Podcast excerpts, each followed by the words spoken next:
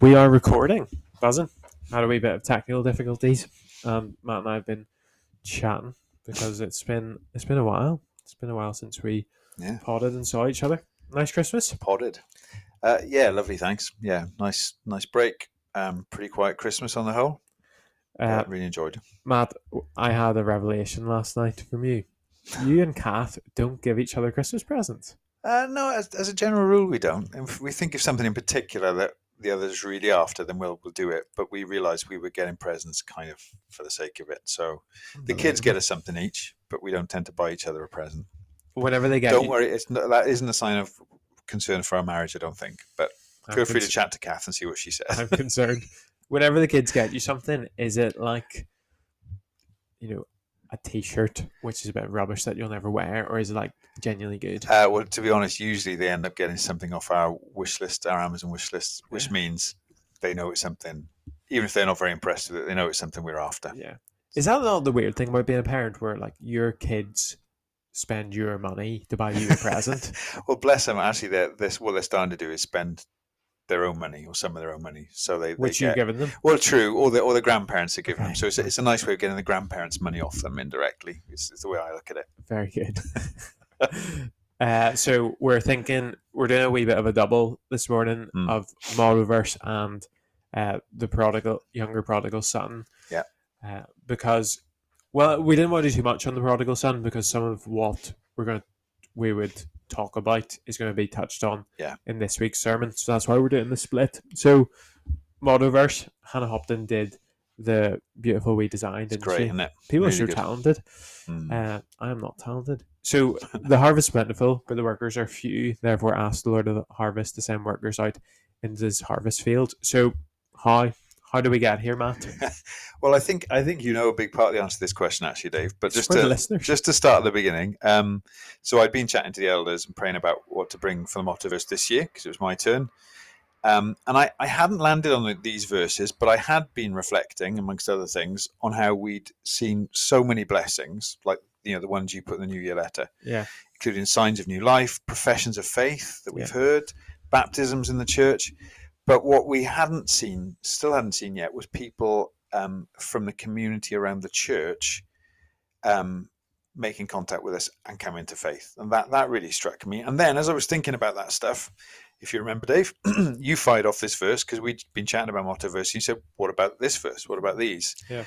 And I kind of thought, Yeah, I think that's that's the verse verses for the year. Prayed about it a bit more, and it was kind of confirmed that way. So it was a sort of a confluence of events. Yeah. See, that's why I really asked this question. I wanted the To get the credit. Dave it's- was after the credit, which is why I asked that first question in the podcast. Uh, so why do you think? Fair play. Why do you think?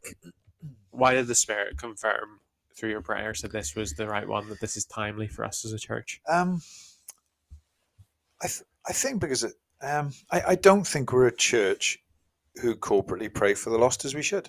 Yeah. Um, I include myself in that. Um, we we love to pray for one another in our life groups, which is so important. Yeah. Um, I know when I talk to individuals in the church, they really got a heart for lost people they love and they pray for them. Yeah. Um, we do lots to try and engage with the community to bring the gospel to them. You know, schoolwork, holiday club, Christmas events. Yeah. And we work hard at that, and I think we we do we do well at that. But the question I was starting to ask is how much do I, how much do we feel the gut compassion of Christ for sheep without a shepherd, and then together, especially, earnestly pray for the harvest? Yeah.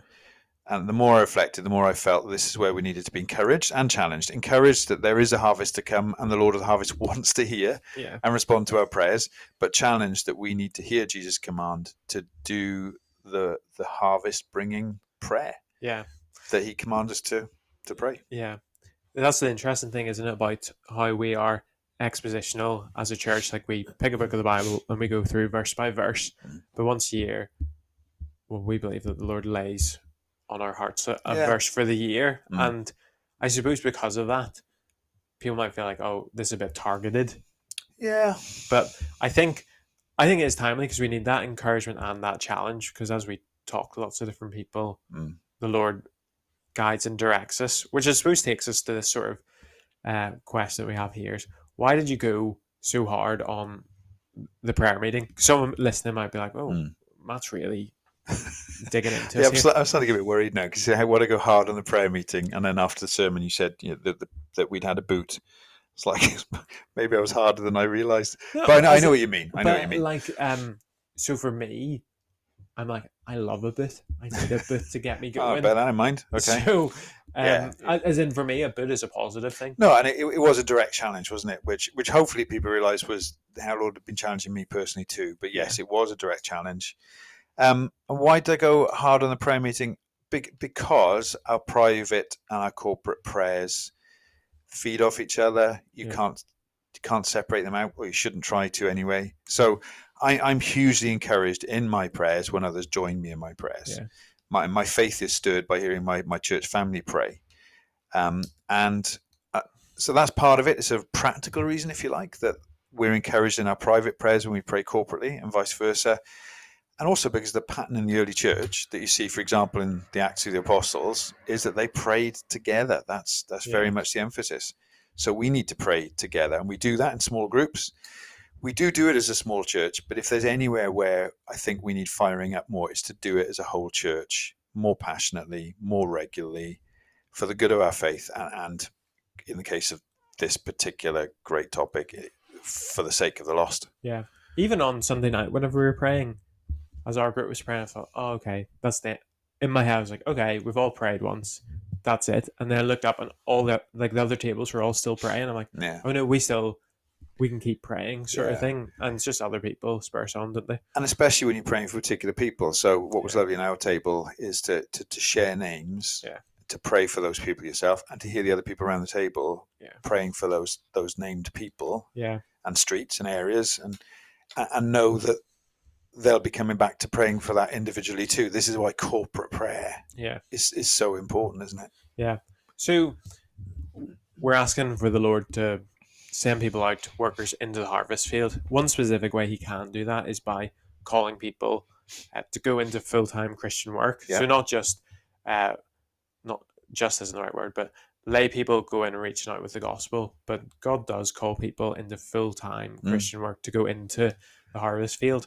How would someone know if they're being called?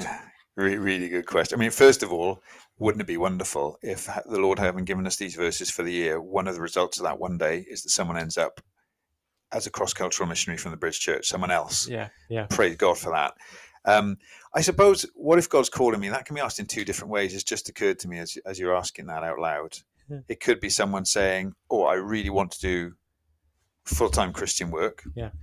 Or it could be someone saying, I got a feeling God might be calling me to it. I really don't want to do full time Christian work. Either way, you're looking for the Lord's guidance, aren't you? And guidance is a tricky thing. I think the bottom line is God will find his ways of showing you. So if you feel that God is calling you to full time Christian work and you're trying to resist, um, well, fine.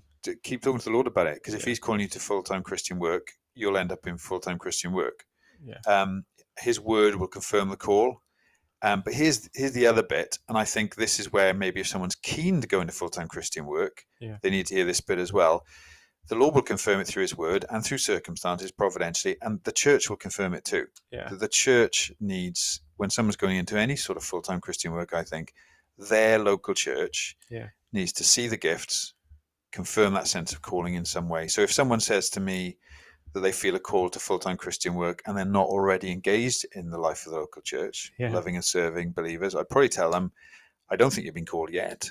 Um, keep asking the Lord what He would have you do and keep listening to His voice and keep listening to what His word says about the church yeah, and how your gifts should be used in the church because that is the testing ground, the proving ground, and it's if where your brothers and sisters are going to confirm to you, yeah, I think the Lord's calling you to this as well. Mhm. Um, and you know, if if if someone wants to go into full time Christian work to share the gospel, I'd ask, and I was asked this too, um, if they're already sharing the gospel where they are.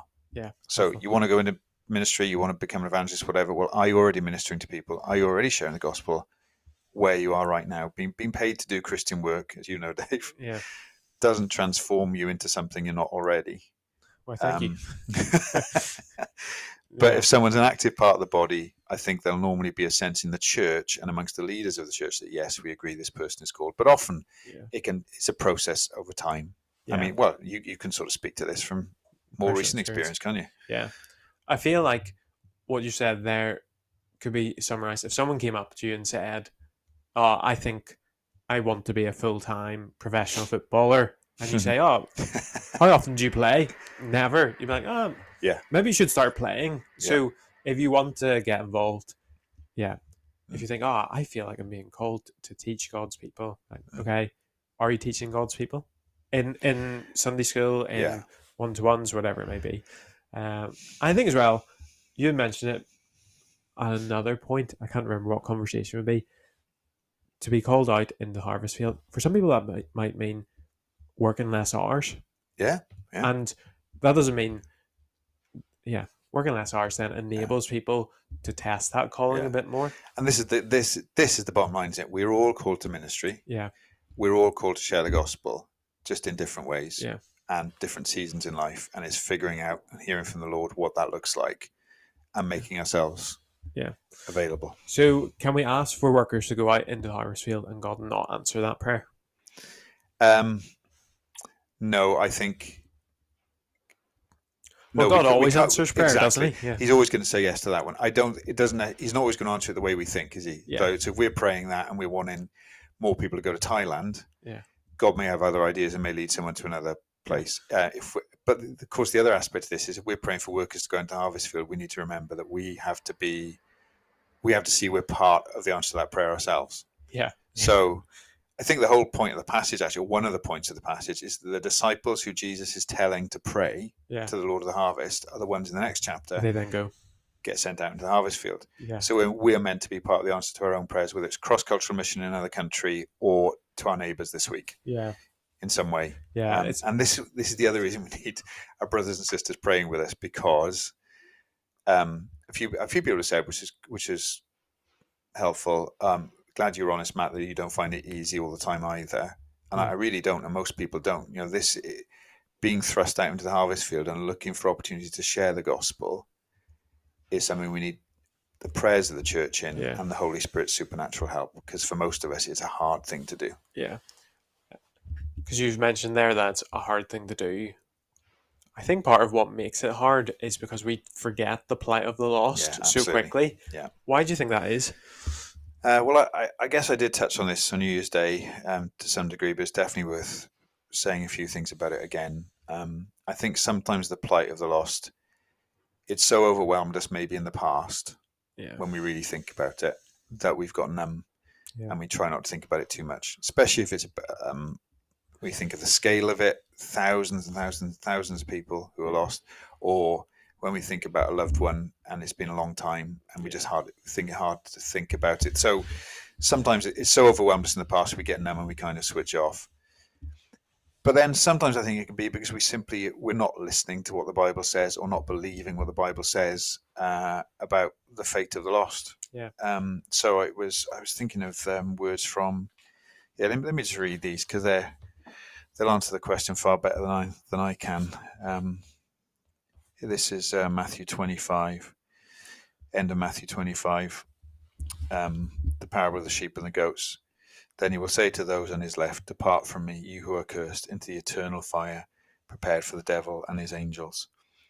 Um, and jumping ahead, verse 46 Then they will go away to eternal punishment, but the righteous to eternal life. Um, those are painful things to hear and to think about, Yeah. but it's crystal clear in God's words. So sometimes we don't feel the plight of the lost because we're simply not listening to what God's word is saying to us. Yeah. Yeah.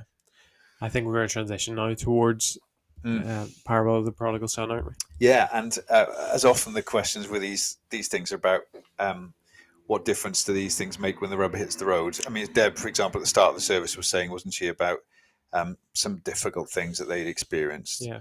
So when you hear this parable, or when you're teaching this parable day, what difference does this parable make?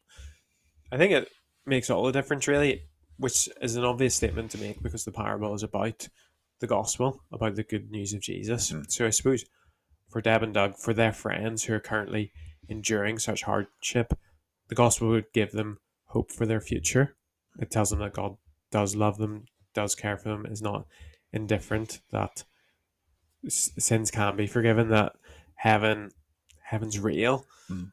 I suppose as you hear those things, some of the hard things they talked about that might some of the stuff in the parable might make it even harder for them. But I suppose for Deb and Doug to hear those things and then think about uh, if I think about the plight of the lost, Mm. they need to know the truth of this parable.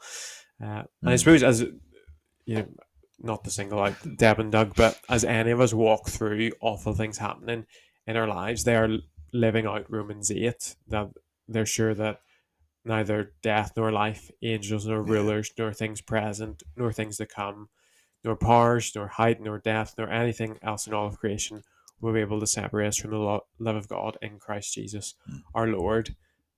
This parable is a picture of it that nothing in all of creation can separate us from God's love because of what Jesus has done for us. I suppose, well, it's what Steph talked about in Hebrews that Mm. the waves we face as Christians can only shake us, they can't break us. In fact, even as Christians, we say that ways of life make us, they make us more and more like Jesus. Yeah, amen. Good answer. Thanks. Uh, excuse me. Um, one of the the Dave all the quotes I got for you is um, it, it struck me when you said this that the the listeners to Jesus' parable, his initial hearers, they would have been disgusted at what the son did. Yeah. Can you say a bit more about that and how that helps us understand maybe a bit better what sin is? Yeah, I think whenever we say that they were disgusted by this, I mean, if you heard a story of your friend say, "Oh, my son wished I was dead and asked for their inheritance," you're like, that is awful. That's Yeah. horrific. I suppose for the the listeners specifically, especially since they were Pharisees and teachers of the law, it violated many of the Ten Commandments and the summary of the law, loving the Lord with all heart, soul, strength, and mind, and loving neighbors as ourselves. So, Mm. by his actions, by his request, the prodigal is literally living like a fool who says in their heart, There is no God. So they're disgusted because he's living as though there's no consequences for his actions, like there's no mm. judge in heaven. So the prodigal essentially is showing that he believes that sin isn't that big of a deal, and mm. neither is God. Yeah. I suppose in a Jewish household, a father was seen as the head of the household. Still, the Christian view that father's head of the household held in high honor, respect, meaning any actions against him would have been seen as an action against the family, the community as a whole, and ultimately against God Himself, because Yeah. God is a father. So Mm. that's why they'd be so disgusted. Like this son, nothing is Mm. sacred to him. So I think that helps us see what sin is, isn't it? It's not just a. We often think of things as a wee white lie Mm. or not that big of a deal. Well, it's what I talked about on Sunday, wasn't it? How in our culture we say, if it feels good, do it. If it Yeah. feels good, do it. Like leads to disgusting sin. Yeah, and I, that that that's helpful because it, the the sort of sharp intake of breath there would have been from the crowd. I'm guessing when Jesus said that, how could the son do that? That's Yeah. how we should view sin. Yeah. Uh, and, and too often we, we pass it off as just little Yes, and little things. we'll get it. We'll get it to it soon, won't we? But the next sharp take intake of breath would be when the Father welcomes him. Yeah, But keep Yes. because there's a few in this parable, aren't there? Yeah. Yeah. Well, so before we get to that wonderful part of the parable, um, which is obviously where we landed on Sunday, I thought you also did a great job of unpacking repentance. Uh, Yeah. thought it was really important you made clear that repentance is recognizing sin and turning from it. Um, you also said though that you know it's, it's recognizing sin, turning from sin, but also you said in a different place he didn't need to clean himself up before he came back to the Father, and we don't need to clean ourselves up before we come to, to God. Yeah.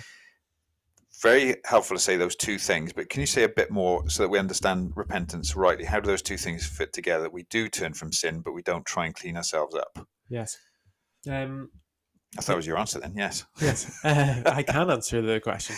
Sometimes we can think of repentance as simply feeling really bad and wallowing, uh, when in reality, repentance is turning away from from sin, from that action towards our Savior. Yeah. I mean, the thing, I suppose it is sin.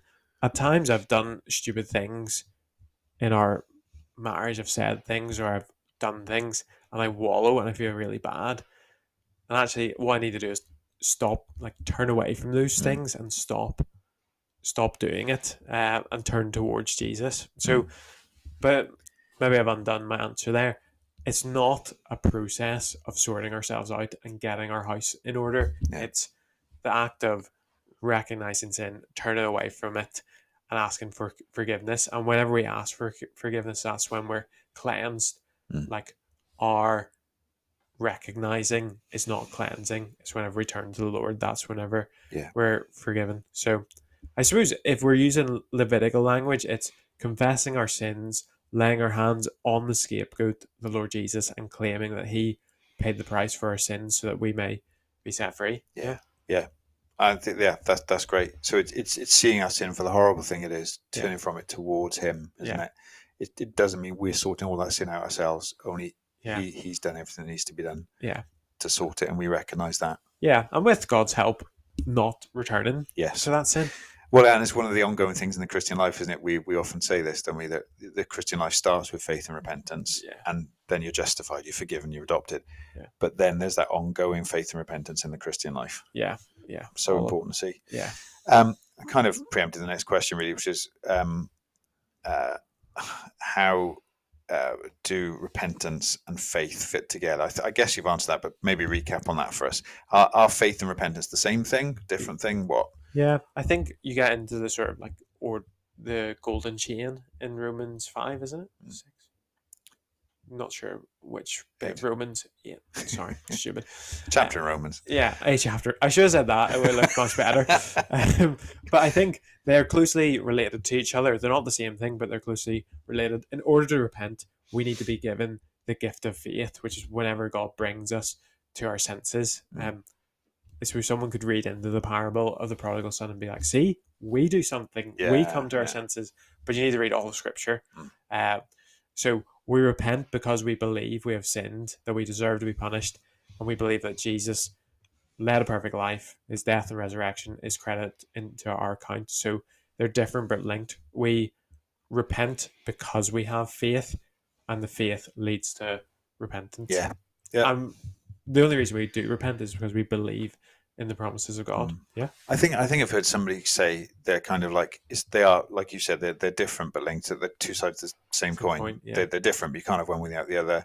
Yes. I'm th- I think it's you might be able to tell me. I think it's Grudem. He's got actually got a little one of his little pictures on this, where you got this little stick figure turning around and Uh, t- turning, and that's the repentance towards God and having belief. And he's saying it's kind of it's one movement also, almost these two things of faith and repentance. So yes. Yes. um, yeah, that that helps. That helps nail it. I think. So um, yeah. Go I with, loved- Go with this question. yeah, The- I, I I told him a question I was going to ask earlier, and he's like, "What do you mean by that?" So Yeah. hopefully I've clarified this, so you know where I'm coming from. so for someone who comes to God in faith and repentance, Yeah. what does it look like that you say about God running to them and like the father does in the parable and kissing them and placing a ring on their finger? Might someone might be thinking, well, did that happen when I came to faith, or did I experience that? So, what does it tend to look like, feel like for someone that God runs to them, kisses them, places the ring on their finger? How do I know that God's done that for me? Does that make sense? yes. It's about um, like how can I really know that I've been saved? I think so. Yeah, yeah, that's where I'm coming from. I think I mean this is the issue, isn't it?